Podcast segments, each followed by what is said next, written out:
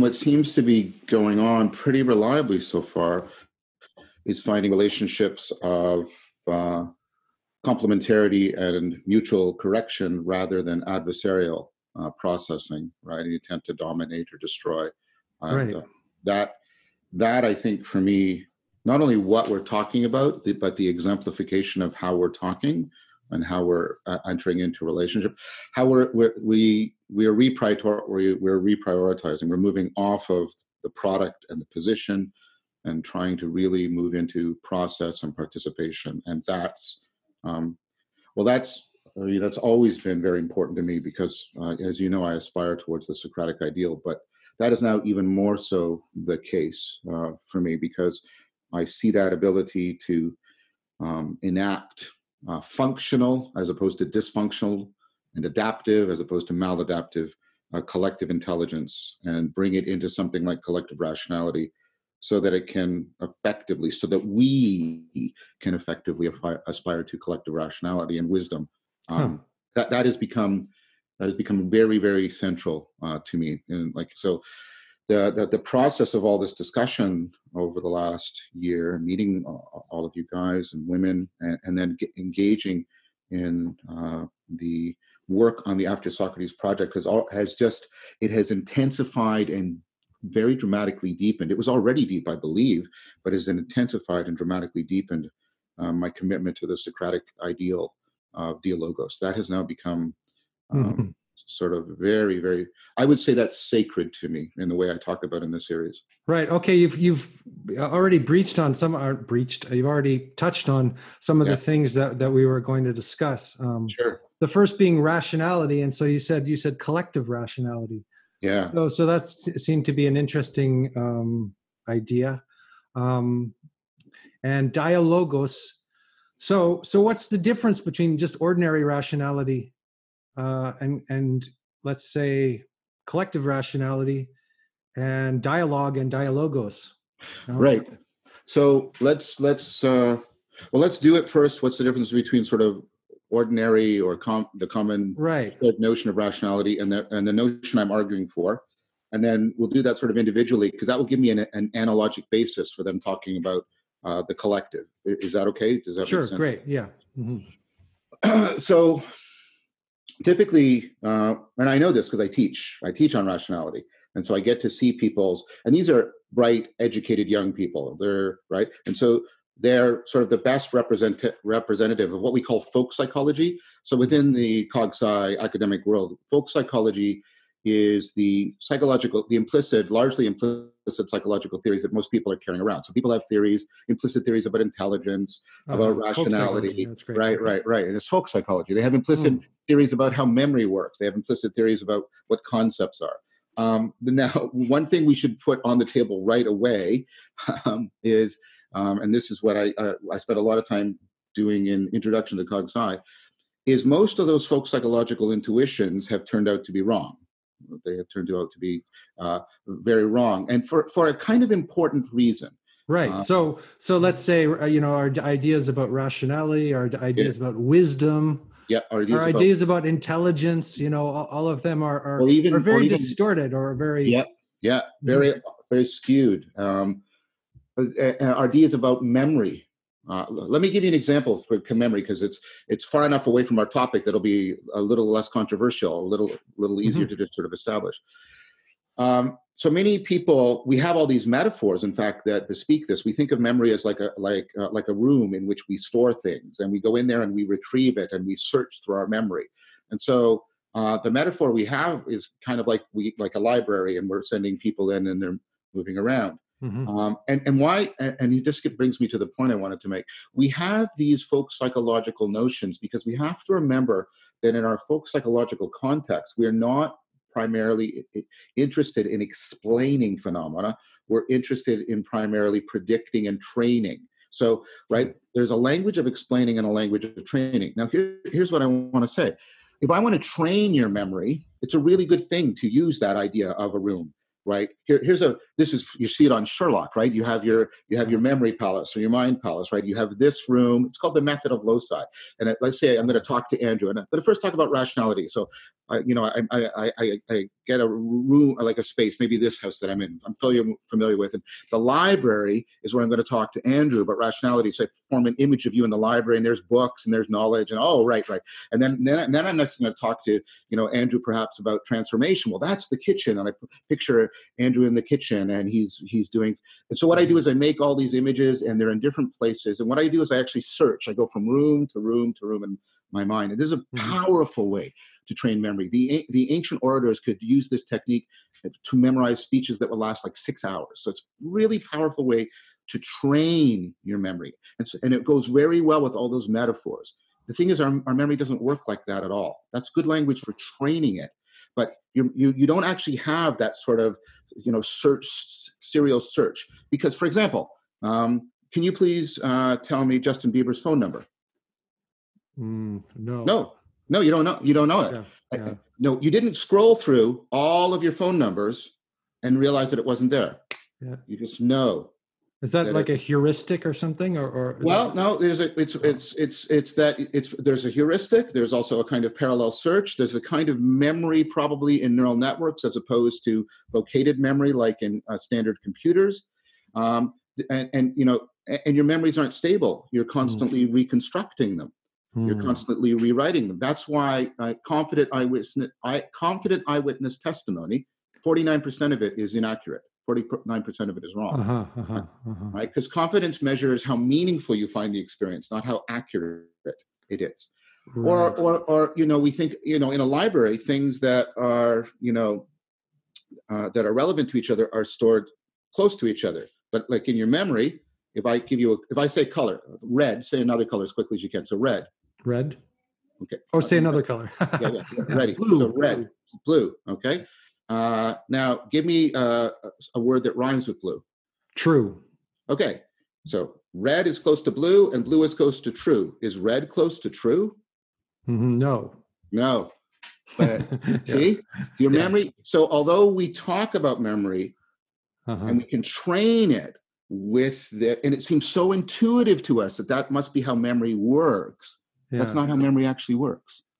Do you see that? I'm trying to show you just in these sort of pony, you know, dog and pony examples that your memory doesn't actually work that way. In fact, it's taking us a long and and and attention doesn't work just like a spotlight and all kinds of yeah. So I'm jumping ahead to say that this is what you mean about wisdom too, right? Is seeing through yeah. self deception, yeah. right? Well, uh, or or or these these forms can either lead to self deception or they can lead to a greater understanding, depending how we use them or how transparent they are to us. Right so so the, the what i'm trying to get at yes I, uh, that's i think a very appropriate way of reframing what i'm saying if we don't pay attention to the difference between our folk psychological language of training yeah. and our scientific language of explaining we can equivocate we can confuse them together uh-huh. and thereby deeply deceive ourselves now i and, think, and get into all kinds of new age nonsense uh, well in new age nonsense but also we could fail to um, more powerfully um, even use our memory when we're studying for a test. So, mm-hmm. so people think, well, the best way to study for a test is sort of read the material over and over again and rehearse it, uh, because it's like sort of you know writing over and over again on the same spot in the library to make uh-huh. it sort of uh-huh. deeper. But that's not the best way to try and study for a test, for example, because you're not actually using your memory for how it actually functions. Oh, can I can I just do a slight aside here. Yeah. Because this is fascinating to me. I was talking to Zach Stein yep. recently. Do you know Zach? Do you know? Yeah, Zach and I have talked. Yes. Yeah, he's a brilliant guy. Anyway, oh, um, totally, totally. He brilliant. told me that his uh, that he's a um, high achieving dyslexic. Yes. And he described his mind, uh, and it, it, it, seemed to be very similar to, to mine. And, and I'm, I'm pretty sure that I have the same thing that he has. Oh. In other words, you read the paragraph first and then you read the sentence and then you read the word. You don't read from the word up to the paragraph. Like you uh, you're too in the gestalt and then it's and then you have to get yeah, to yeah. the to the to the yeah. detail to the feature right? Yeah, so, so, an ordinary mind kind of or most i shouldn't say ordinary because nobody has an ordinary mind but most people kind of build up from from maybe the feature to the gestalt and then a person who is, is sort of has that kind of dyslexia it doesn't mean they can't read or anything. They just kind of do things in a different you know different They- they way do. It's a little. It's a. It's a little bit more complicated. Uh-huh, Everybody. i'm sure Everybody actually simultaneously again because you're not doing things step by step the way we think in language. yeah You're, you're like, so that's why we had to get neural networks to solve what's called the chicken and egg problem. Because Uh-huh. when I'm reading, I, I need to uh, read the letters in order to read the word, but I need to know what the word is in order to disambiguate the letters. So you're simultaneously Uh-huh. going from feature to gestalt and gestalt to feature, sure right? So it's in parallel again, which is not something that's easy to, to put into words, right? It's, Uh-huh. It doesn't go well with sort of again our folk psychological understanding of how we do things, but it's modeled well in neural networks, for example. Now the thing is, of course, everybody's sort of doing that, but there is variation on whi- like how it's skewed. Some people are more skewed Uh-huh. featurally, some people are more skewed uh, gestalty, if you'll allow Got me it. rather weird. got it yeah uh, Yeah. adverb. So my main point of all of this, and thank Uh-huh. you because you've you've helped me sort of explicate my point right in this discussion we've just had, is we have to be willing uh, to challenge our folk psychological notions of Mm, rationality.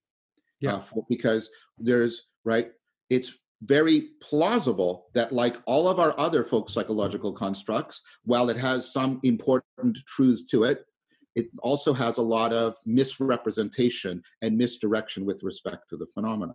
mhm. And so, why that's a little bit more challenging for us, I think, is that you know if you if you have sort of a, a memory that's not that great, it's a little bit affects your sort of status and your self esteem a little bit, but you know not that much. But these terms, intelligence, rationality, and wisdom, they carry with them a tremendous. We identify with those aspects of our cognition very, very powerfully. Mm, So that's why people get very, very sort of er about notions of intelligence, rationality, and wisdom.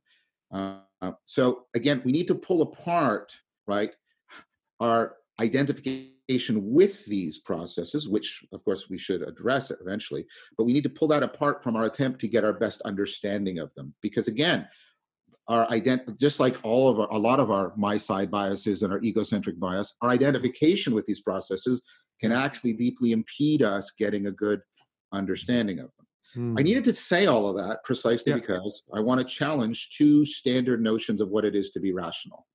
okay go for it Okay, so one notion of what rationality is, you know, it's kind of the Spock version uh, for for uh, for those of you, you and I of that generation. We know, right? th- This idea that to that uh, rationality is logicality, and you see this in, uh, you know, there's a lot of sort of online forums that sort of that's the model of rationality. That rationality is um, to be as logical as as possible, um, and Mr. Spock sort of exemplified that. Um, and the problem with that is uh, it, it we have to we have to set it into an overarching idea that ultimately we are goal directed. We are we're seeking goals. We're seeking to achieve goals. And so one thing we have to note is that what rationality means method as a method for us is we're looking for the most reliable and systematic way of achieving our goals right? Mhm. uh, so you say, wow, but that's fine. Uh, logic is the most reliable and systematic way of achieving truth. The problem with that is it's not true. Um, not because logic isn't rele- relevant to rationality, but you can't identify rationality with logic. And here's the problem logic works in terms of certainty and a completely formal system. Mhm. Uh, and what that means, and I'm trying not to tr- uh, try not to presuppose too much, be presumptuous of what people have seen of this series. But what that means is you're basically into a kind of processing that has to check all of the problem space. It has to check all of the information. It has to check all the possible options. You, you have to be comprehensive and exhaustive. you have to be kind of like a, mach- a machine of some kind rather No than machine, yeah, being, but no right? machine can do that. Like even Yeah. our even our best chess playing machines can't Mm-hmm. search all the possible options. It's combinatorial explosive. They can't search all of the like that. The, you, this, this the, the problem of search is, is is still the profound problem. It's the it's the there's, There's just too much, too much There's too much. information. too yeah. much. So if you were, and everybody acknowledges this, who is working in, within rationality, Herbert and Simon, you know, I think it was was it Simon's book, I think, or was it Newell and Simon, or Simon's book, I think, Bounded Rationality, that rationality is always bounded in terms of what's actually possible for us. Uh, Hmm. Cherniak talked about we're in the finitary predicament. Uh, and this goes to the core of my work. We Mhm. can't reason, we can't make inferences on the basis of all possible options, all possible probability, like all possible information. That's combinatorially explosive. So what we do is we bound it. We zero in on what's salient. Here, you knew I was going to do this, Yeah. and relevant to us, right? And and so that means before you can even use logic, you have to have pre-logical processes of problem formulation, the direction of attention, mm-hmm. searching memory, and those are not obstacles to being rational because they prevent you from being fully logical. They actually facilitate, they they constitute you being a viable cognitive agent. If you don't have that, you're going to be si- the next the next task I try to perform, I'm going to hit combinatorial explosion, and then I've committed cognitive suicide. Mhm. So, So if we're dreaming or something like that, you know, a dream is is we don't normally think of a dream as as being rational, but it could but be, it, but it could it could have a rational function or it could have a. Is yes. that what you mean? Well, uh, uh, more than that, I mean, I, I think that what you see is uh, one plausible account of what dreaming does is it's a kind of optimization process on how your brain is operating. Mhm. And so it's not so much the content of the dream, but it's sort of the way in which your, your, your brain is sort of practicing getting better at adjusting what it finds salient and relevant. So it does weird variations on Mhm. patterns that you've sort of acquired through the day and Uh-huh. it sees which one of those sort of optimize its ability to track and predict and solve problems. That's why you're often solving weird problems in your dreams, right? right, right, yeah. Right. And so, and that that looks all sort of crazy. It's all illogical, but it could turn out to be rational because it could be actually optimizing this process of relevance realization that is so central. Especially, mm. and here's what I want to come back: if it systematically and reliably improves your ability to zero in on relevant information and then i'm going to add something to that that is directly implied by that it systematically and reliable imp- systematically and reliably improves your ability to overcome self-deception then i think that's how we un- we should understand rationality Ra- rational practice is a practice that systematically and reliably improves your ability to overcome self deception and to optimize your ability to zero in on the relevant information such that you are more and more capable of being a good general problem solver and achieving your goals. And that's what rationality means. So it's not logicality, but it's also not just being intelligent right? Mhm. Because the problem with intelligence is intelligence is basically uh, Leo and I argue this. Leo Ferraro and I argue this, and, and I think you can make a good case that a lot of people are, are implicitly arguing for this. That what we're measuring when we're measuring intelligence is we're measuring sort of your working memory capacity to zero in on relevant information. And Mhm. the problem with that is, and this is the issue, right? Very often, what I what I initially might find relevant or salient is actually a kind of bullshitting. It's actually taking me away, right, from being able to solve the particular problem. I'm paying attention to the wrong things because my machinery is designating certain things as relevant or salient that actually will not help me to zero in on or track the patterns that I need in order to find my goals, right? And this is where you need insight. Yeah. This is because when you have an aha experience, you realize, oh no, I formulated the problem the wrong way, and I've got to change what I find relevant and salient. And that mm. means if we have an account of rationality in which insight does not play a central role, we do not have a good account of insight because mm-hmm. the machinery of insight is the machinery by which you optimize your ability to zero in on information. And it's the same machinery you use to overcome self deception. Mhm. So the problem with that, with the with uh, the uh, the uh, the idea of it just being intelligent, is rationality. So intelligence is what you're using. Well, there's a lot of, uh, if I could just, there's a lot of very stupid, intelligent people, right? Well, I would say they, they're they have they have the the machinery is all there, but they're not using it correctly, or That's right. they're, they're That's not using exactly- it in a in a optimized way, or in a in a let's say ethical way, or in a uh, or an, or, or or a non-self delusional way, right? Right, They can- right. And so that's exactly my point, Andrew. They're they're they're you you use your intelligence to solve your problems, but that can generate all kinds of skewed salience landscapes, capacities for acting yeah, immorally, for acting in a self-deceptive manner. Rationality is what you use in order to deal with all of that right? All of those Right. negative side effects generated by uh, using your intelligence in an adaptive manner. So rationality is is is a practice uh, rather than uh, something you're just born with. In other oh words, yes no no you, that, you that's very to- important to think to, to to know that right? That Yes, something you yes. work on uh, and it's it's you said it was aspirational right? It's something yes yes. something you you want, you want to to become a rational person even though um it seems like an ideal like uh, it's not a very likely uh, scenario that you would become 100% uh, rational um. Yeah i don't I, I i don't even know if um if that's possible. yeah i don't yeah i don't yeah i don't even know if that's the correct way to frame it uh, uh, okay. because because it uh, it brings with it a sense of an idea of completeness or finality, and Mhm. because your relevance real because your intelligence is a self-organizing, evolving, dynamical system, and because the world is a self-organizing, dynamical system, there's no there's no sort of final state you can get into where you can say where you can pronounce now I am forever free from some, yeah, the yeah. so it's all process sort of it's all process or Well, this is this is how I interpret the first noble truth of Buddhism. I'm not a Buddhist, Mhm. but like even though you know Alexander says I am, but right, uh, uh, right, uh, uh, uh, um, because but I interpret it as you know not that all of life is suffering because that makes no sense, but that no matter where you turn, there is no place in which you can be free from the threat of self-deceptive, self-destructive behavior. No matter how smart you are, no matter how intelligent you are. yeah you and always so- be missing something wouldn't you you'd always have a blind spot somewhere Well, uh, uh, or you always have a lot of blind spots uh, a you know, lot of them. So, you know, if you take a look, a lot of psychology is going through the replication crisis. Results aren't getting replicated well. You know what is robustly getting replicated time and time again? All this stuff about cognitive bias, all this stuff about self deception, all this stuff about how intelligence is necessary but not sufficient for rationality. All of that is very, very robust. It is not going through the replication crisis. It's an aspect of our cognition that we should have very strong confidence in, which means given these two points, we should not think of rationality as identical to either logicality or either to our intelligence, our sort of uh, our, our innately given problem solving capacity, because that's what I think um, intelligence is. And, and and and I think this would actually ameliorate a lot of useless debates. People don't like the idea.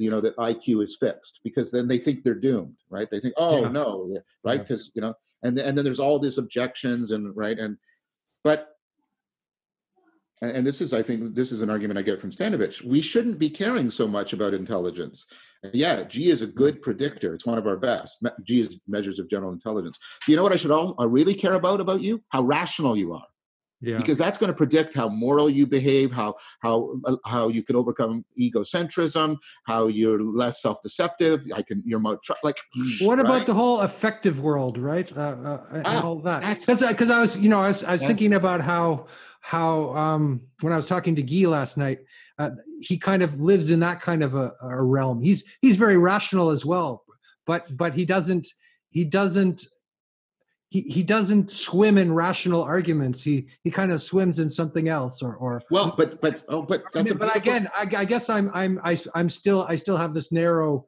definition of rationality when I'm I'm talking. No, but that's but that's great. What you you just that's a beautiful segue for me because the, the I, I I so I've I, two ways in which uh, the folk psychological notion is too narrow. It either identify and it often does it both in a contradictory manner, but Uh-huh. it often identifies rationality with being intelligent, yeah. right? And uh, right, and therefore fixed like intelligence, but no, it's not. Rationality is not intelligence, and rationality is developmental. You can get better and better and better. Mhm, You can mhm. inspire, and it's not equivalent to ra- to logicality. Just being good at logic is not. It's the evidence is clear. It does not make you very rational. Actually, rationality is about knowing where, when. It's about rate rationing. It's about knowing where, when, and to what degree to be logical. Mhm. Now, this brings what you just said brings me up to the third way in the folk psychological notion. Ours, not cross culturally, but ours in the West is deficient. Is we limit rationality to just inferential processes about belief. Right? We say, oh, we limit it to just to use some of my terminology. We limit rationality to just propositional knowing, and that the with the goal, uh, the sole goal of rationality is to get true beliefs, which of course is ridiculous. Um, I could get in, you know, an indefinitely large number of true beliefs in my room by, you know, you know, noting correlations between how many paper clips are in the room and how many cups are in the room. Like the amount of information in this room, the amount of true information is overwhelming. What we actually want is true information that's relevant to us relevant yeah. to our problem solving tasks relevant to our moral undertakings etc yeah i was listening to somebody who was talking about uh, intelligence i put that in the article i write it and he said mm-hmm. that wisdom is when you can say so what like you're you can discard um, all that information which is yes. not important and, yeah. and you, you can you can narrow in on, on, on what really matters like yes in a deep exactly. existential way not not on on on pro on you know pro as you say products or or yeah um, I mean, sometimes our goals are genuinely epistemic. We want to know the true mm-hmm. causes mm-hmm. of things. Yeah. But, and this is the point I want to make, but if we bring in the many other ways in which we try to couple ourselves to reality, our procedural knowing, well, then our procedural knowing, well, then we want systematically and reliable ways of getting and improving our skills. Mm-hmm. Our perspectival knowing, well, then we want systematically and reliable way of improving our right? Our salience landscaping and our ability to generate a sense of, right, presence. Our participatory knowing, we want systematic and reliable ways of getting into the best, uh, right, kind of existential mode. For example, should I be in the having mode right now? Should I be mm-hmm. in the being mode? Should I be treating you categorically? Should I be treating you individually? Like all of those kinds of things. And how am I appropriately set? And you see, and the thing about mm-hmm. Guy mm. Is Guy is swimming right? First of all, relevance is not cold calculation. It's not logic. Relevance yeah. is about an act of commitment. I am committing my precious time and resources in a gamble, a risky gamble, that this, I care. I'm yeah. caring about this information rather than that information because I'm ultimately trying to take, take care of myself and take care of the well this word care seems very important because you know one of the reasons um, some people would would you know want to be transrational or have you know post rational experiences or have experiences that were not what they would consider to be rational um, was, is because rationality often seems like a cold form of analysis. Oh, yeah. I, but I, but you're saying exactly the opposite, right? I'm saying exactly the opposite. So if you and this goes back to Socrates. So the Socratic Platonic tradition, right?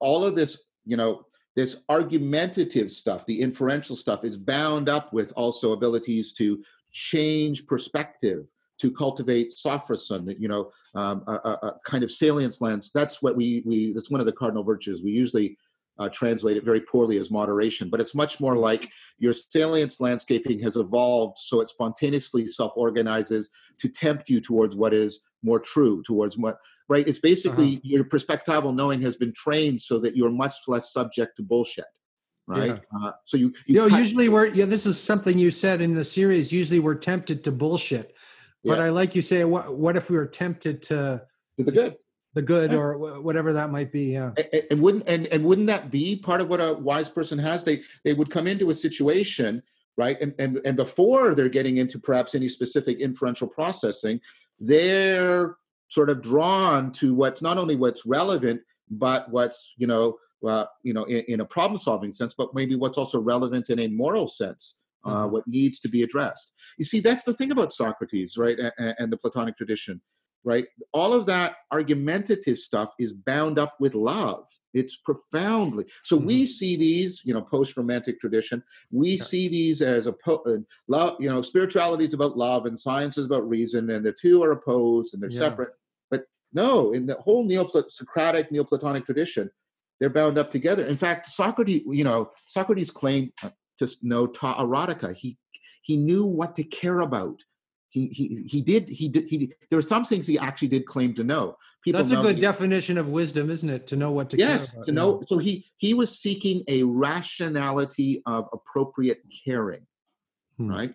Uh, now that caring can be caring for the truth it can be also caring for like caring about what's right. It can be caring about right uh, what's beautiful. You see, all, and and a lot of the Socratic dialogue is not about coming to an argumentative conclusion. Mm-hmm. It's about trying to bring in the perspectival and participatory knowing, right? And and that's why Socrates often doesn't use analogies to argument. He often uses analogies to skills because procedural knowledge is a little bit closer than propositional knowledge to Hmm. perspectival and participatory, right? And so he's trying, you're bringing in the perspectival and the participatory knowing because you're trying to shape it. Again, you, often the dialogues don't end in any kind of inferential conclusion. They're often they Right. also often leave you well. Oh, we don't know, or we don't have any clear conclusion about well what. maybe we- it's like a i guess it's like uh, it's like good art or something it doesn't yes, it doesn't wrap up the whole story so you're you you're satisfied with your product uh, in like a like a hollywood movie it it kind of opens a new vista for you it opens a new vista, and it also it also launches you onto aspirational transformation. So what you'll Uh-huh. see at the end of a lot of these dialogues is there's no argumentative conclusion, but you'll see the so um, like there'll be I, I've, uh, uh, like there's a dialogue on courage, and there's two people arguing, and it's interesting because.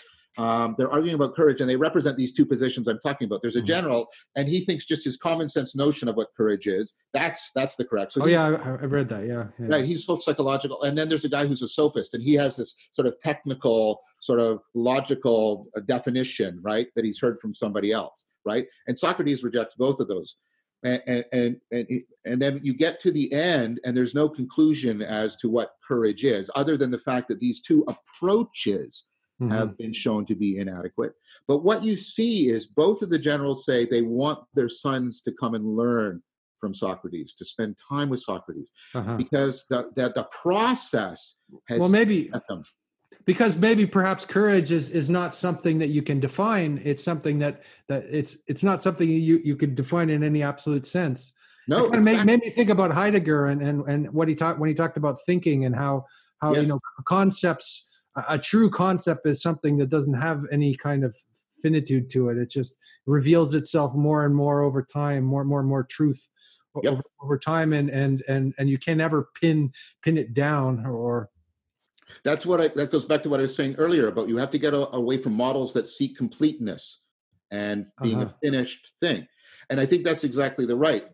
So Socrates, the point of the dialogue is you have to step back, and this is why Plato writes dialogues as opposed to just straight arguments. Hmm. The point is the you you can't get a definition of courage, but as you watch Socrates move between these two positions, the Scylla and Charybdis of going Oh. wrong, you get a sense of how to get on the track, how to aspire to courage, and that Socrates is reliably on it. So you develop a kind of trust in following Socrates because he has exemplified, even though he can't explicate, courage. Hmm. Hmm. So the idea that I would like to bring into a lot of current practices, like guys circling, is to not always just be participating in the process, but also to step back and look at what we're exemplifying in the process. Um, so, like you know, in circling, you're you're doing all these things to maintain the flow of the distributed cognition Mhm. and, and everybody's feeling that it's very meaningful. But whatever you step back and say, yeah, but, but what is meaning? What is meaning in this situation? What and not just abstractly, because you've got the phenomenology, uh, it's active, it's engaged, and you have multiple people there that have multiple perspectives on it. And you can start doing something like a Socratic dialogue. Well, what is it to be meaningfully connected? And then and then what you can do is check with, you know, are we still exemplifying the phenomena we're trying to explicate? And you Oh, try to keep the interesting, yeah. two, you try to keep the two like tightly coupled together so you don't you, you're constantly moving chris Mastropietro and i talk about this in the in the chapter we wrote on Di- dialogos you're constantly sort of you, you've got you're constantly moving but in an integrated fashion between theor- theory and theoria between you know theorizing and then going back and really theoria really look, testing it out in the yeah yeah yeah Uh, really uh-huh. really ex- right really experiencing it in action Mhm. Right. and so rationality then is would be for collective intelligence would be to try and find systematic and reliable ways of getting that kind of pattern of communication and connection between people in place. Hmm. Very, very interesting. Yeah. It seems to me that that's very important uh, now, especially Mm-hmm. because we're in a very anti-rational t- time or, or something. Uh, Everything is about sensation and feeling, and um, I don't want to be, you know, say that feeling is bad, but but Yeah. ev- everything is about every, everything is based on um, you know clicks and likes and Salience. experience and salience. Yeah, right. Yeah, yeah. Yeah. So that seems to be very Well- important to, to to yeah okay that you know there's the ocean of experience and then there's also stepping out and coming back in and going Yep. in and out of that. Mm. I think it's very needed, and I I would want to I would want to say that let's use the Socratic uh, model we just had, and also the the some of the uh, points we've made. I think our our time is um, irrational or uh, lacking in rationality in two senses. In one sense, we're Uh-huh. like the general, the one general who just let's go with my intuition and my impulse and whatever just sort of comes to Yeah. me. And then we have no, no, let's be rational, let's be technical. Oh yeah, exactly. right. That's what I was right? going to say as well. Uh, I mean, Yeah, that's yeah. what it's this this hyper rationality, which is is uh, I don't think it's rationality at all. which you would Um, say is not rationality at all, right? Mhm. Yeah, uh, I, I, it- I'm it- still have this def. I still have the folk definition of rationality in my head, so it's almost hard for me to have the conversation until I've redefined the term rationality I, I for completely myself. understand. You know what I mean? And like I said, you're struggling against not only just sort of the familiarity of your folk psychological conception, you're also struggling against the fact that we have set up all these cultural patterns of identification and evaluation around these terms, Mhm. right? And we reward people and we claim this and we claim that. Um, and um, that's also, I think, acting as an obstacle to trying to get back to a Yeah. notion of rationality that actually starts to overlap with wisdom. You see, that's what the these 2 Mhm, these two this notion of rationality is just being sort of you know practical, you know, uh, intelligence, problem solving, or the notion of rationality is just being sort of good logicality. It, it, it tells me nothing about wisdom. Basically, it doesn't really help me. Uh, it doesn't help me with that systematic and reliable way of cutting through bullshit, getting to what's relevant, and then also aspiring, right? Properly aspiring so that my development is constantly evolving with reality in a Yeah. in, in, in, a sort of uh, continuous coupling. Hmm. None of that is given to me by those models. Hmm. So you, you talked to Iain McGilchrist recently. Oh no? my gosh! So so. I, I I you know I'm very interested because you know your your story is almost the opposite of his, but you're probably saying the same thing. Um, Yeah. You know, because he talks about he talks about left brain, right brain. You talk about opponent processing. very working, much. working together. Those seem to be kind of analogous.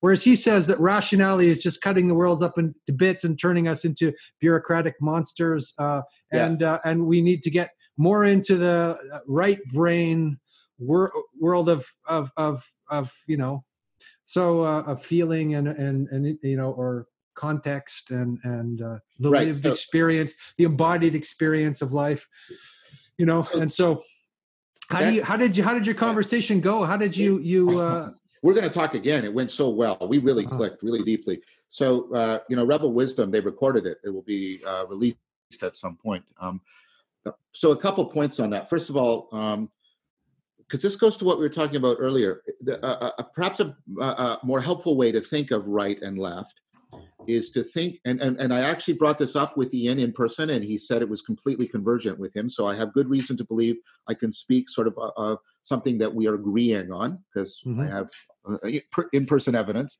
right? To think, uh, so you can, uh, because I came at it, I hadn't read Iain's work until about two weeks before I met, was going to meet him. oh okay yeah Because I came at this stuff and I came to similar conclusions from all the work I do on insight, right? uh-huh. Insight problem solving. Um, so a- good way to think about the right hemisphere is it's it, it works more in terms of the gestalt yes exactly yeah and, and, and so it likes wide open um, attention and it looks for for like for uh, for it's sort of pursuing pattern completion right And- right whereas the the left hemisphere is more featurely oriented and it does things in a step by step matter it's doing it's it's doing something more like a pro running a program than trying to complete a pattern it's sort of building features up step by step by step right Hmm. and so think about the kind of atten- it, it, attention it needs. It needs very narrow focused. It looks for clarity. Yeah. For you know, for it doesn't like ambiguity.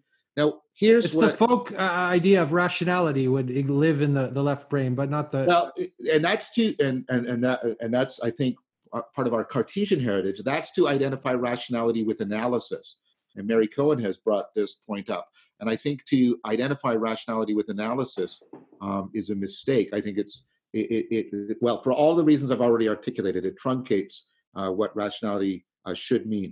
uh, especially because rationality is about ratio, finding the patterns, rationing, Mhm. right? Getting the getting the proper context. It's a it's a much more logistical notion. Uh-huh. So why do we have these two?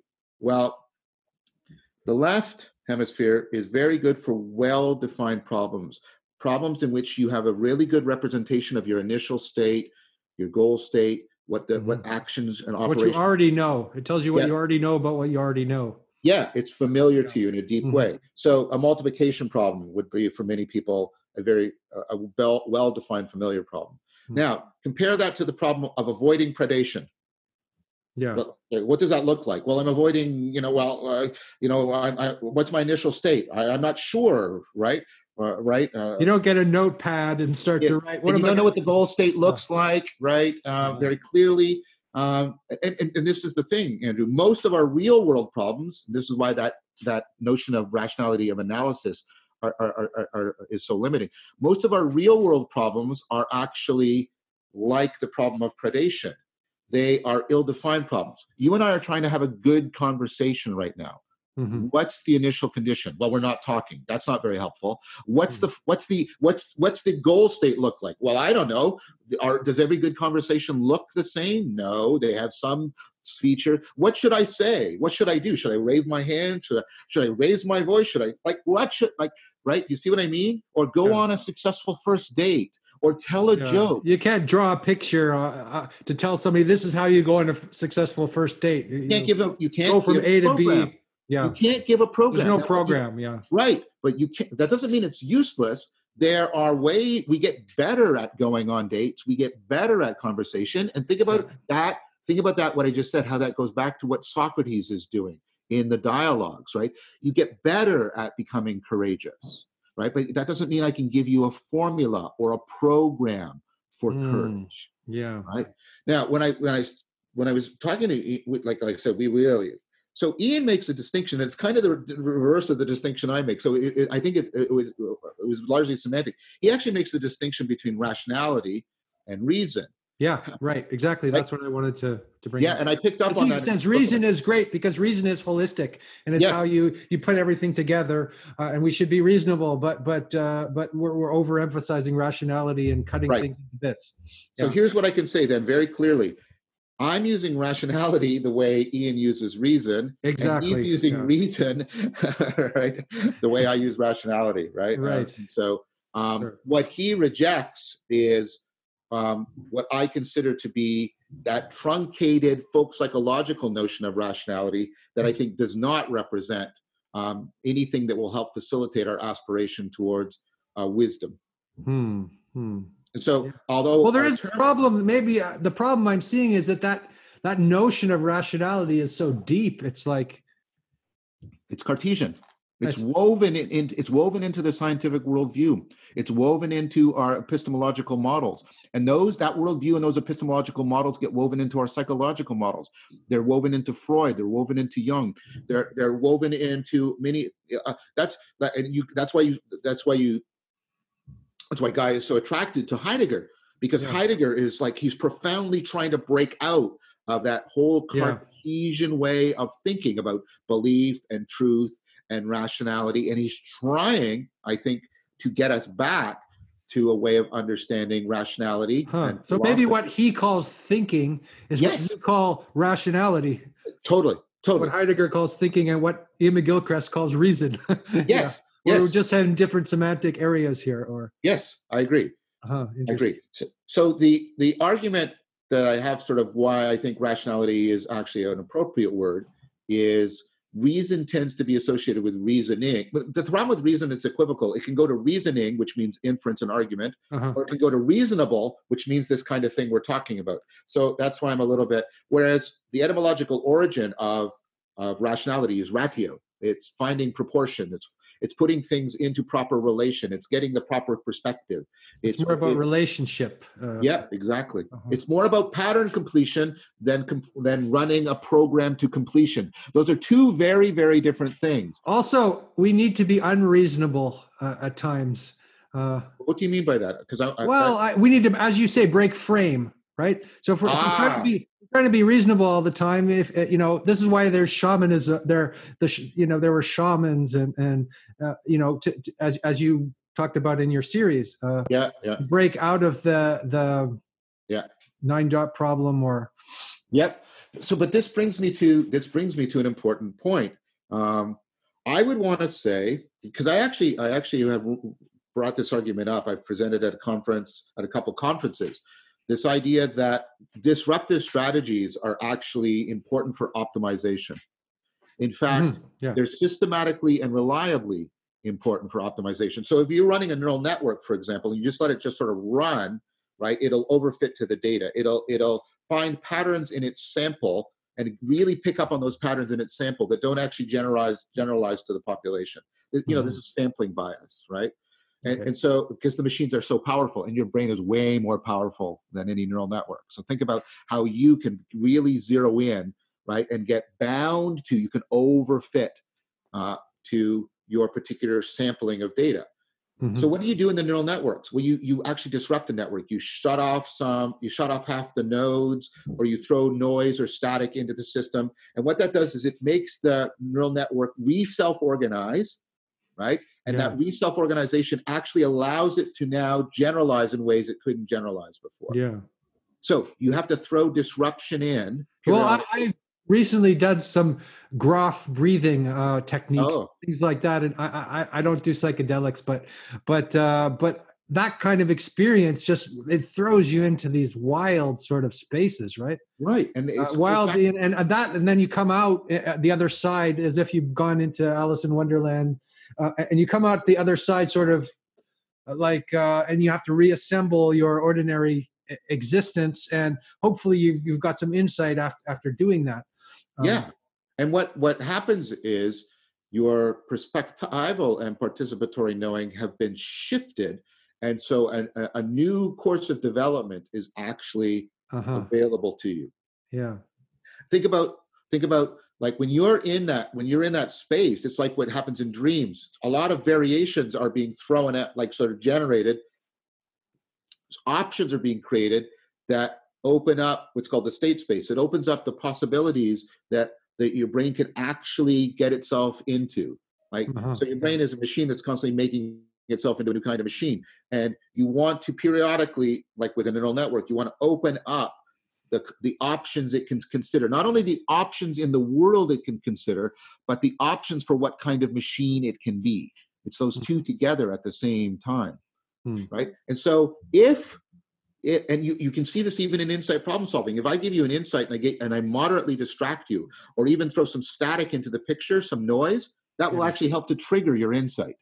Of course, yeah. That's, okay, so you get better at the game, right? If you're tripped up, uh, um, but get, but you have to do it in the right way. It uh-huh. requires uh, finesse, right? Mm. So there's an ex there's a kind of expertise here. You have to do it in the right way, mm. right? There's mm. no formula, sure. but you have to do it in the right way. But there are systematic and reliable ways of getting better at doing that disruption. Now, here's my argument.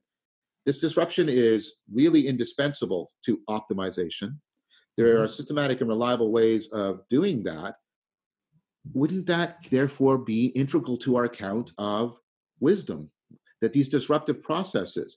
And that means that although they're non-inferential, they have actually no propositional content whatsoever because they're basically oh yeah, zero propositional content, right? But nevertheless, they move you towards a more optimal that optimization of you know I, I, have more options in what kind of cognitive being I can be, yeah, and there are more options about what kind of world I can dwell within, and that is making you more rational. Yeah. Well, it's yeah. Again, it's counterintuitive. Yeah. Well, I guess the, the rational world that we live in often feels like a, a kind of prison, right?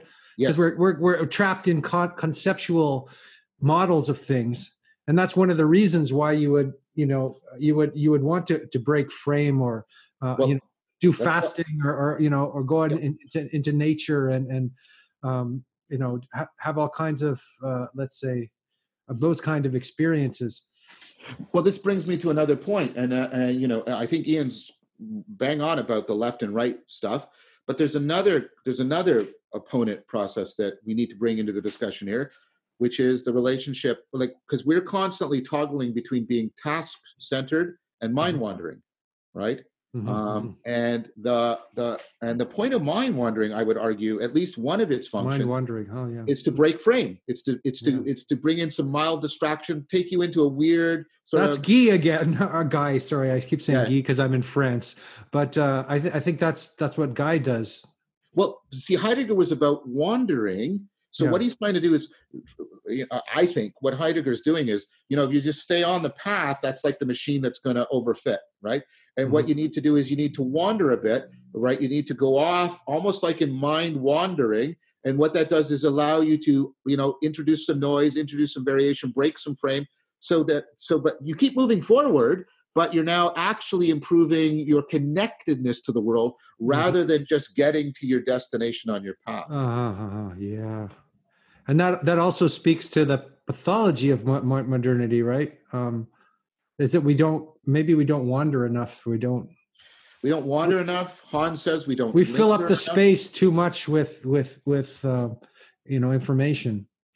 Yeah, and salience, a- and um, and we it, it- like that, that's why I also pointed out Han's notion of lingering. It's not only that we fill up the space, we right we we, we well take Heidegger, being Yeah. in time, that your being is inhe- inherently temporal, right? And so your way, your perspectival and participatory knowing of time, because uh, you don't know time in any other way, right? Uh-huh. Augustine famously said this. I know what time is until somebody asks me what it is, because right, you only know time by being in time, right? By being a Mhm. temporal thing.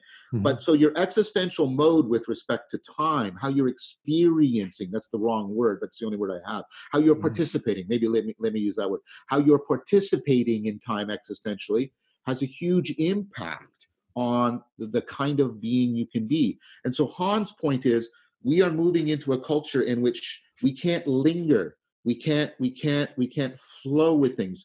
We everything is atomized. We're going Well, down just like the- minutes and seconds. Uh, you know, time Yes, is time is is uh, is um, cut up That's exactly the idea. moments. Yeah. Mm-hmm. and so you you don't get any flow you get you get the um you you get sort of the salient second right uh you know um so a lot of people have been, uh, met uh, talked to me about this and you know we're seeing uh, we're, we're seeing this consistent trend towards the death of melody in popular music that we're Mhm, right. losing melodic complexity and that Well, we have doing- this compressed sound all the time with MP3. It's extreme compression of sound. extreme streams compression of sound and salience and salience and intensity are uh, taking up the place of right complexity and development Uh-huh, right sure. so you don't have to follow a long piece of music and go through all kinds of transformation you can instantly without effort get sort of hit by the salient product, right? Yeah, yes exactly Yeah. and that's and so what that means for us is yeah, that uh, like i said it's it's also that we can't linger we can't stay with things in a way that affords us remembering the projects of aspiration Yeah, I think of like going to the galleries. Like I live near in Paris, and and um, um, there's all these galleries. And how many people look at a painting? You know, yes how how many people go into it and actually just stay with the painting and look at the painting and and find that a valuable experience, right? yes Most people would would would would sort of you know look at the painting and like take a you know picture snapshot of it Yeah. with their iphone and say i've been there and i've seen that painting but but uh but that that goes to just what i said the point is to collect atoms to collect moments that are atomized and are removed from a flow of development they're just Okay. snapshots yeah Right. i think i think the remedy to that one of the remedies i've seen is is, is probably meditation in some sense because Yep. for for our modern times you know i, I uh, think so. because it's how else can you how else can you because there's so much stimulus all the time how else can you take a break from that and um I think I think I think I think both meditation and contemplation are Mhm. are needed sure because you have to break frame and make frame. Um, I I think uh, being able to enter into dialogos, to enter into a conversation. Oh, that's a new thing for me. Like that's like Yeah. I, I've been meditating for years, but but you and Guy and that, that's a that's a new kind of possibility for me. I, I hadn't really thought of that so much. Well, I mean, this is the this is part of the Platonic notion that um, training your rationality in the sense I've been arguing for and training your sociality are deeply interpenetrating things. That's why he presents his philosophy in a dialogue because mm-hmm. you're not you're you're those two those two things our ability to connect to distributed cognition and participate in collective intelligence and collective rationality or dare i say it collective wisdom mm-hmm. it it's it's in resonance with our individual project of aspiring to rationality and wisdom. These two things mutually afford and depend on each other. Mm, awesome. Yeah. Yeah. Yeah. Um, and also, I, I, was just sort of thinking about how how um, why this sort of conversation is compelling oh. to, to, people and, and stuff. Which it, it's kind of a weird thing. It's like a homeless we're like homeless here or something. Yeah. I was saying that to to to, uh, to guy last night. It's like we're putting in these videos on, on YouTube. It's not part of the mainstream culture, um, but it seems to be a, there seems to be a need for for for that kind of kind of oh, thing. Oh, totally. I think the the online world.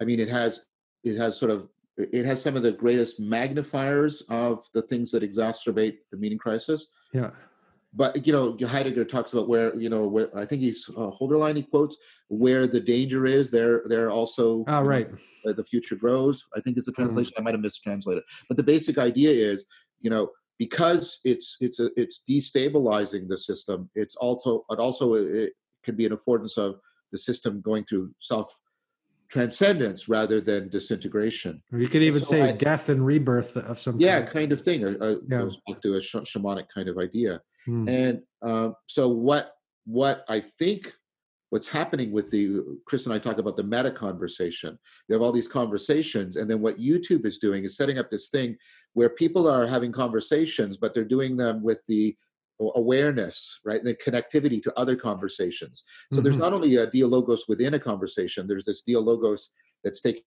place between all of these conversations and the way they constrain and impregnate and engender each other in this kind of complex self-organizing dynamic which is really really important. Because you see the same thing again at least analogous in the platonic dialogues. You shouldn't just ever read one platonic dialogue. That's a mistake Mm-hmm. You should read because you should read all of it's the, an ecosystem again of, of, yes, all of yes, exactly. All of the dialogues are uh-huh. speaking uh-huh. to and influencing and changing and affecting each other in powerful ways. And we're doing something analogous to that. Here's a dialogue, and yeah. then you've got one with Guy, and then they're t- they'll talk to each other and speak to each other. yeah, that that will inform me to speak to you, and then somebody else might get a little something yeah. out of this and bring it. Yeah, yeah, yeah again, to bring a, a, a, a Socratic Platonic thing in, there's the possibility for anagoge. That's that reciprocal opening that you and I have talked about uh-huh. before. Uh-huh. Uh-huh. So a good conversation, when it when it moves into dialogos, you've got the reciprocal opening that's happening, and that, of course, is again a kind of love, right? Because when uh-huh. people get into reciprocal opening, they, the experience they have the experience of the uh, affective state. Love isn't an emotion; it's a higher order affective state, but it's a it's an affective state, yeah. right, of love. And that's again how the rationality and the sociality and the love are all bound together. Uh-huh, we should gotcha. put them all back together. Uh huh. Gotcha. Yeah, they're they're all sort of in little islands over here, and they need to come into yeah. one one one place. Exactly. Exactly. Uh-huh. Hmm. That's why that's why I'm as critical of romanticism as I am of empiricism, because mm-hmm. both of them keep all of those things apart, but for different reasons, for different positions that they hold and different epistemologies and metaphysics. Yeah. And I think all of them are therefore equally at fault for keeping those things apart. Um, now, I mean, I'm doing a bit of a you know a gloss. Well, that was my other question. Actually, I wrote that down. Yeah. It's like, what what can we what can we take from romanticism? Because romanticism is so powerful. It's so uh, you know. Well, but so, that's the thing. So, so it's so uh, you know. It's so, no, no, we no. need that, and on, on some level, especially in our um, you know online world people are so blasé and stuff we, we need to we I, I don't know i have a feeling that um that we need we need grander sort of experiences and emotions that that that, that we're being too uh, polite and timid and, and it's it's like being in a cage of some kind and romanticism is like trying to break that cage a little bit. It is i mean So again, I was going to engage in some self-criticism, and you've actually uh, allowed me to do so. So thank you for that. I mean, I, I I try to make a distinction between what I call decadent romanticism, which is sort of our folk psychological version of romanticism Uh-huh, in sure. culture, right? Um, and sometimes I have not been careful enough about that, and so I do apologize to people because you have to take a look at like just like I don't think you should talk about postmodernism in, in like Oh, just sure. you Mm. should zero in on particular thinkers and particular arguments because there's variation. Um, and so um, here's what I want to say, and, and especially the I I don't even know I want to call them romantics. The the early uh, the you know the early post Kantians like Schlegel and people like that. Um, I, I think are actually saying things remarkably similar to what I'm trying to argue for. Um, and but the romanticism that you get, especially Rousseau's version of romanticism, Yeah. which right. is which is a prototypical version of it. Is the thing about romanticism, and, and I want to say this, I want to try and say, convey something, and I'm going to say it carefully and hopefully provocatively. It's closer to the truth than the empir- than empiricism, and therefore it's it's it's more dangerous. Mhm. Uh, it's more dangerous. Is Uh, that because it's not contained in? Uh, it's because- it's it's- not contained in a collective experience. It's it's sort of Okay, there, there's that. So you've got Rousseau's um, um, glorification of individual subjectivity. okay. You know, that's clearly in Rousseau, right? Yeah. Um, uh, I mean, he does have stuff about the general will, but when we're talking about how he's pro- uh, a father of uh, romanticism, the, the the glorification of individual subjectivity is there. Uh, the idea that you come with a true self that you must be true to, which is antithetical to the idea of aspiration. So it's antithetical to the Socratic ideal of aspiration. The idea that um, this subjectivity should be thought of so how, how am i trying to what when rousseau's talking about it he he's he does not express enough worry about the prob the problem of self-deception sort of Mhm. separating all of this from rationality as i've tried to describe it to describe it right the the socratic notion of overcoming the ways in which we deceive ourselves and bullshit ourselves Yeah. this exploration and expression of your individual subjectivity and your capacity by through imagination and will for imposing an order on the world well think about how that could just be filled with self-deception right like you know like, you- I- I'm like projection and bias and prejudice like all of those things right and so yeah. romanticism doesn't it's it's separated itself off from deep concerns uh, about um, human uh, the human proclivity for self-deceptive self-destructive behavior which is why Mhm. we we get the, the, the almost the romantic trope of you know how living romantically ultimately is kind of self-destructive of the people who try to, to to live that way you can see that in you know sort of Wuthering Heights kind of stuff right oh, Oh yeah. right. yeah yeah my mother read that book like 20 times So you know it's like some there's that's so appealing to people uh, uh, yeah i guess there's a self uh, um, destructive element in, in that or well there can also a, a hatred of civilization or a hatred of Yeah. our efforts to to to you know um you know build things and Yep, yep. So there, there is a lot of. So it was a terrific, and I, I, want to catch both senses of that word. It Mhm. was a terrific terrific strategy for breaking the frame of empiricist enlightenment, for breaking the frame that John Locke gave us of the tabula rasa mind and the world imposes itself and the finger of the world writes on my mind. It was a great counteractive to that yeah but I think it it generates its own frame that needs to be broken and broken beyond. oh that's well said yeah that's great Hmm. Hmm. That's why Heidegger is so interested in being, because right and, and in challenging the idea that we should impose our will on the world, right? That the world is just a standing reserve, because the, part of what Heidegger's trying to get us to remember is, you know, Locke has the mind as a blank slate, but Rousseau has the world as a blank canvas upon which we paint our subjectivity. Hmm. And Heidegger is trying to get us to remember no, no, it's not a blank canvas, it's a world. It is deep and profound and beyond us. Yeah, yeah, yeah. That's great. Mm. And it discloses itself, you know, as it will. Physis. Uh-huh. I've heard two pronunciations, and I keep getting corrected by both camps on how I should pronounce uh, the Greek term. I, I was, I was in my intellect in my undergrad. Everybody pronounced it as physis, but I've now been told no, it's not more like physis or physis or something or physis, right? That's the word um, disclosure in, in Heidegger. Well, it's the word that we get physics from, but it means oh. it, it, means the oh. way in which nature blossoms from itself, uh, blooms from itself, but also the way in which nature loves to hide itself. Ah, yeah, yeah, yeah. Right, right. Uh-huh, uh-huh. Yeah, yeah, yeah. Heidegger is another subject. Yeah, that's. Yeah, and I mean, I'm having um, uh, excellent conversations with Johannes about this, and uh, I think it's up on his channel. I'm going to put up the dialogue that I had with him. Excellent. We're going to have another, and he and Guy and I are going to talk shortly about sort of Heidegger.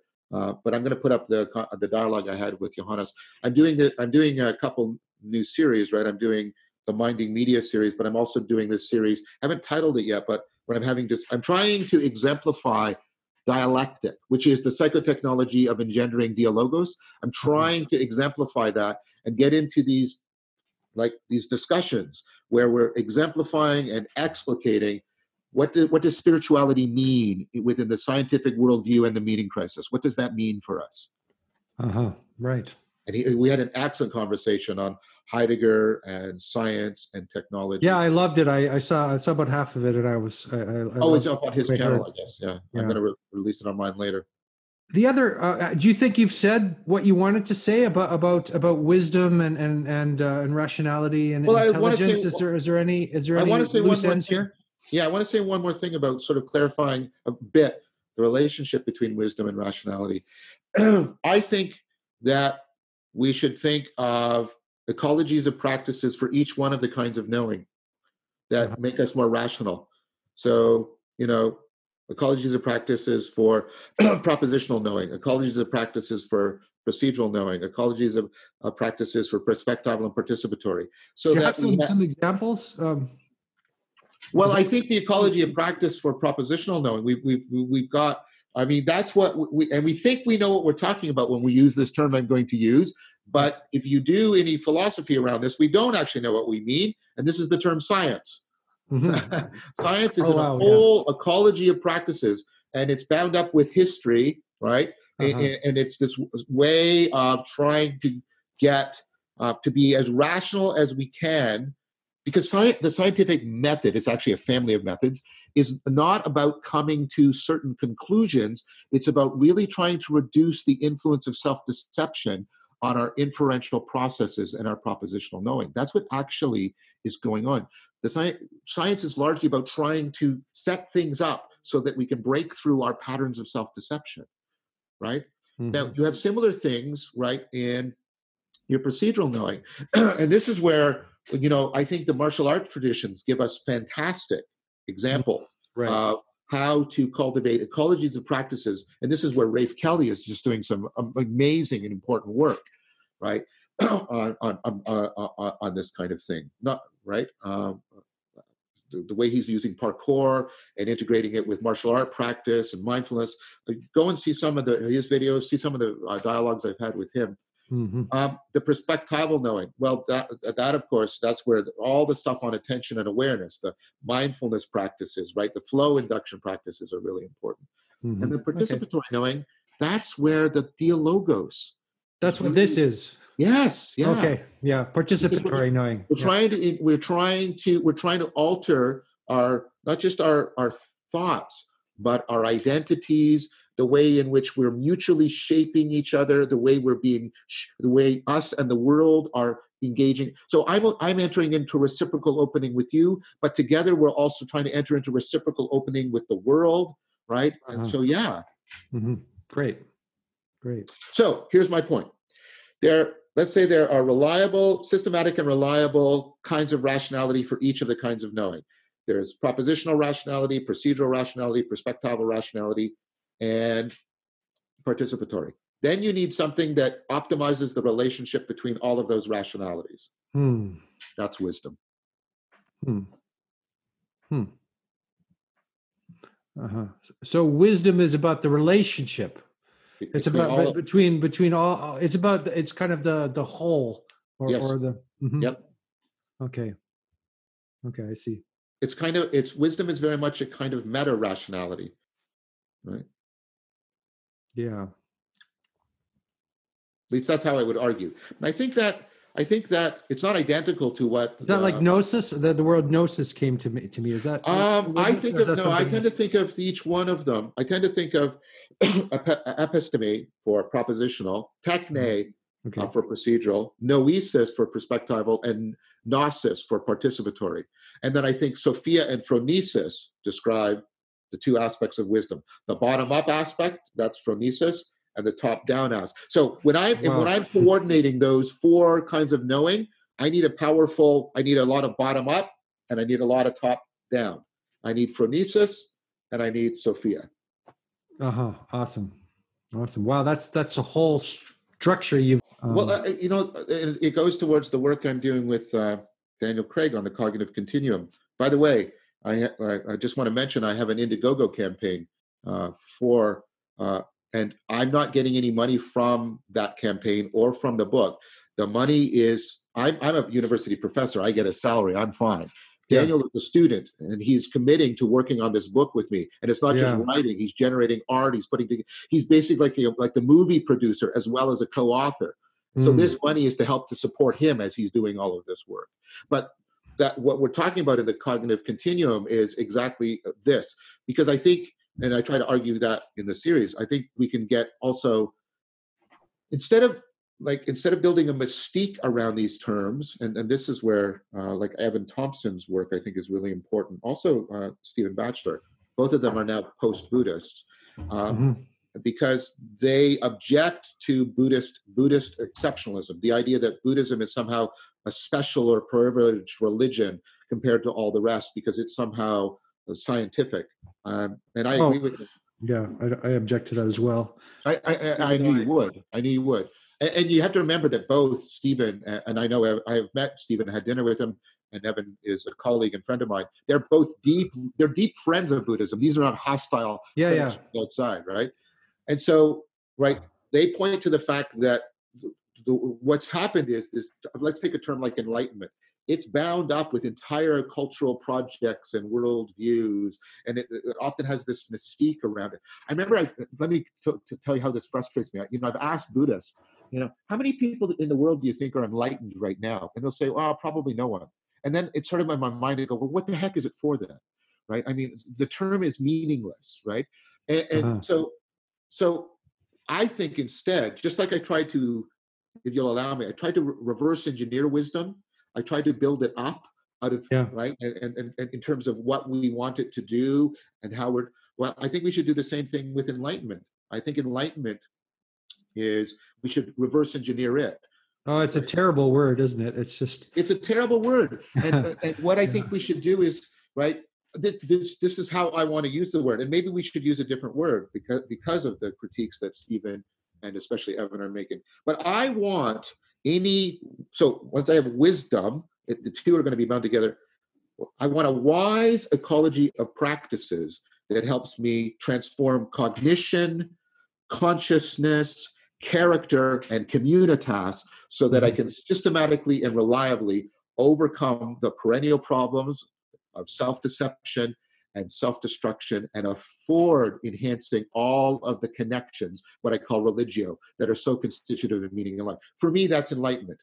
Mhm. It, because I don't. I, if it, if it has to be some other deep metaphysical thing, I don't care because I want to be able to help people alleviate you know the suffering of the perennial problems and afford the flourishing of enhanced connectivity to themselves to each other in the world Mm, yeah. So you want to stay within in the real, I guess. Uh, i want to and i'm going to stipulate how i'm going to use the term and i'm trying I'm, and so there i'm i'm saying i'm not using it ambiguously i'm trying to not use it in a way that is loaded into a particular uh, uh, I mean, I, I can't be completely free of a cultural worldview, but I'm not trying to bind it to a particular cultural tradition. Instead, I'm trying to pick up on what science gives us access to is universal features and principles of our cognition, and then build a notion that is pragmatically engineered for a specific set of wi- badly and widely needed goals. Hmm. Yeah.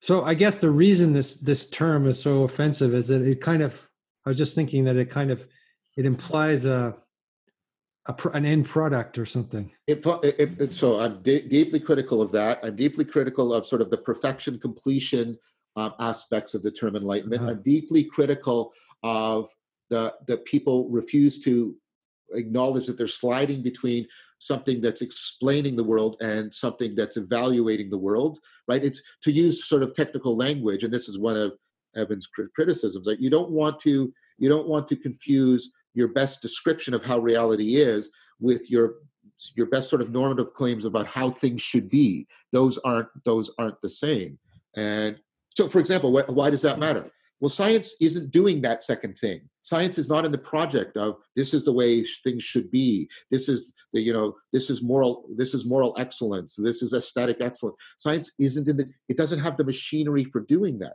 Science is about trying to give the best explanations. Um, it doesn't really afford us in our aspirational projects.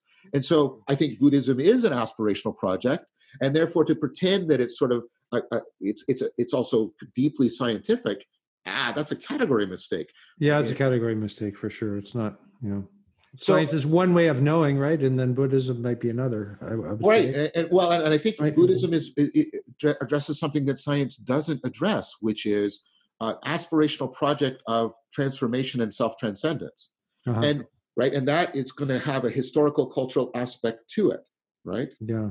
So I think what we should do, what, what, we're trying to do, what Daniel and I are trying to do is, well, let's look at different cultural models, and then let's look at the, this engineering, this pragmatically engineering sense of enlightenment that I've just given you, and let's put them into dialogue and try and get some convergent thing that maybe has less of the off-putting mystique of a lot of because you know when you when you talk to people about enlightenment, it, it, it verges on the you know the supernatural and the, the person is becoming godlike uh-huh. And it's like, and it's like, well, if that's what it is, then, and I don't mean this disrespectfully to Buddhists, but I'm not interested in that.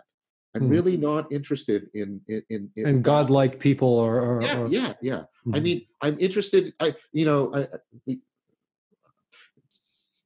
I I'm interested in the aspiration to becoming more and more at one with sort of the sacred depths of reality. But that's very different from. It's a que- that's a question of growth, not a question of some ultimate state or. Yes, some ultimate state and some and some ultimate transhuman state.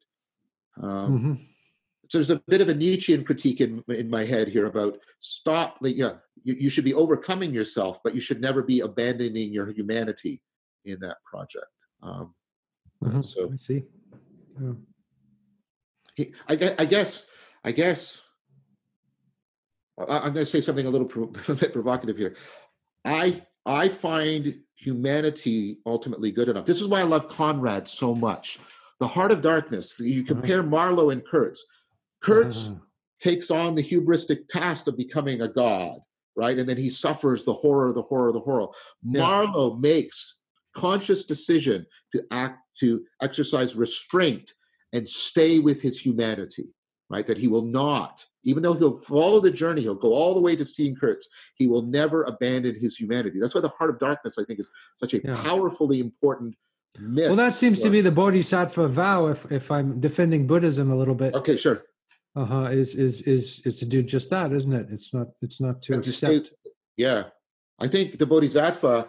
It might have been a bit of a corrective then in Mahayana for Theravada. Uh, the because the bodhisattva is therefore right? Much more different than the arhat in some ways. Yeah, that's that's a good thought. I hadn't thought about that, but yeah, the, because there's a there's a commitment to staying with humanity. Mm-hmm, yeah. Okay, well, so you know, and and that that every being is your. They call it mother being. It's like every being is your mother, and and you you have to liberate every being. It's it's a yep. wild sort of idea, but it's it's a sort of wild heroic idea that's but it, but it's not deep. very rational, certainly, or, not. Well, I think it's rational in the way I would it say. It is rational. Here we go again. it's just uh, I can't get the folk rationally uh, idea out of my head. But I, I like that. I'm sorry. As a, as a way of deeply binding the Enlightenment project to humanity. Yeah, Yeah. that's a good point. That's a good point, Andrew. That's a really good point. I hadn't thought of that.